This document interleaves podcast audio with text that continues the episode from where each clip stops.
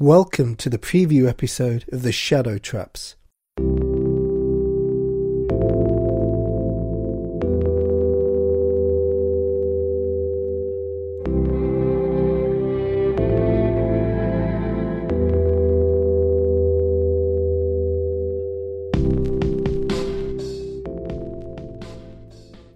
It is an irony seldom, if ever, remarked upon that the man who built a machine to record life and to stop people from disappearing should himself disappear so completely.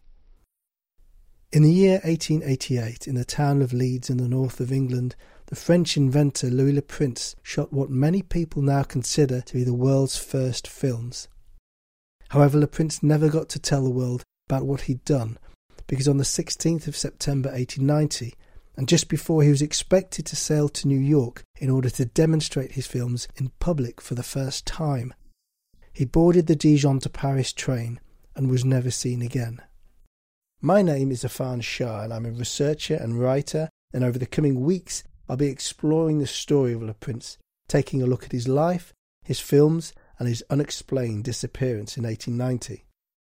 It's going to be a slightly jerry-built, meandering, geeky mystery story that will see us explore everything from forensic science in 19th century Paris to patent law language to balloon escapes from besieged cities in an attempt to understand the whys and wherefores of the birth of film.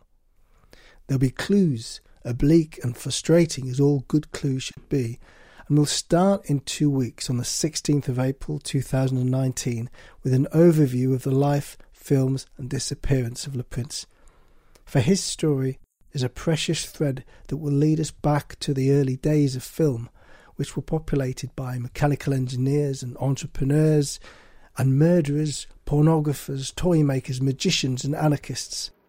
as well as Le Prince, who, according to his assistant, stood six foot four, was most gentle and considerate, and was an inventor of an extremely placid disposition which nothing could ruffle, and who, in 1890, disappeared without a trace.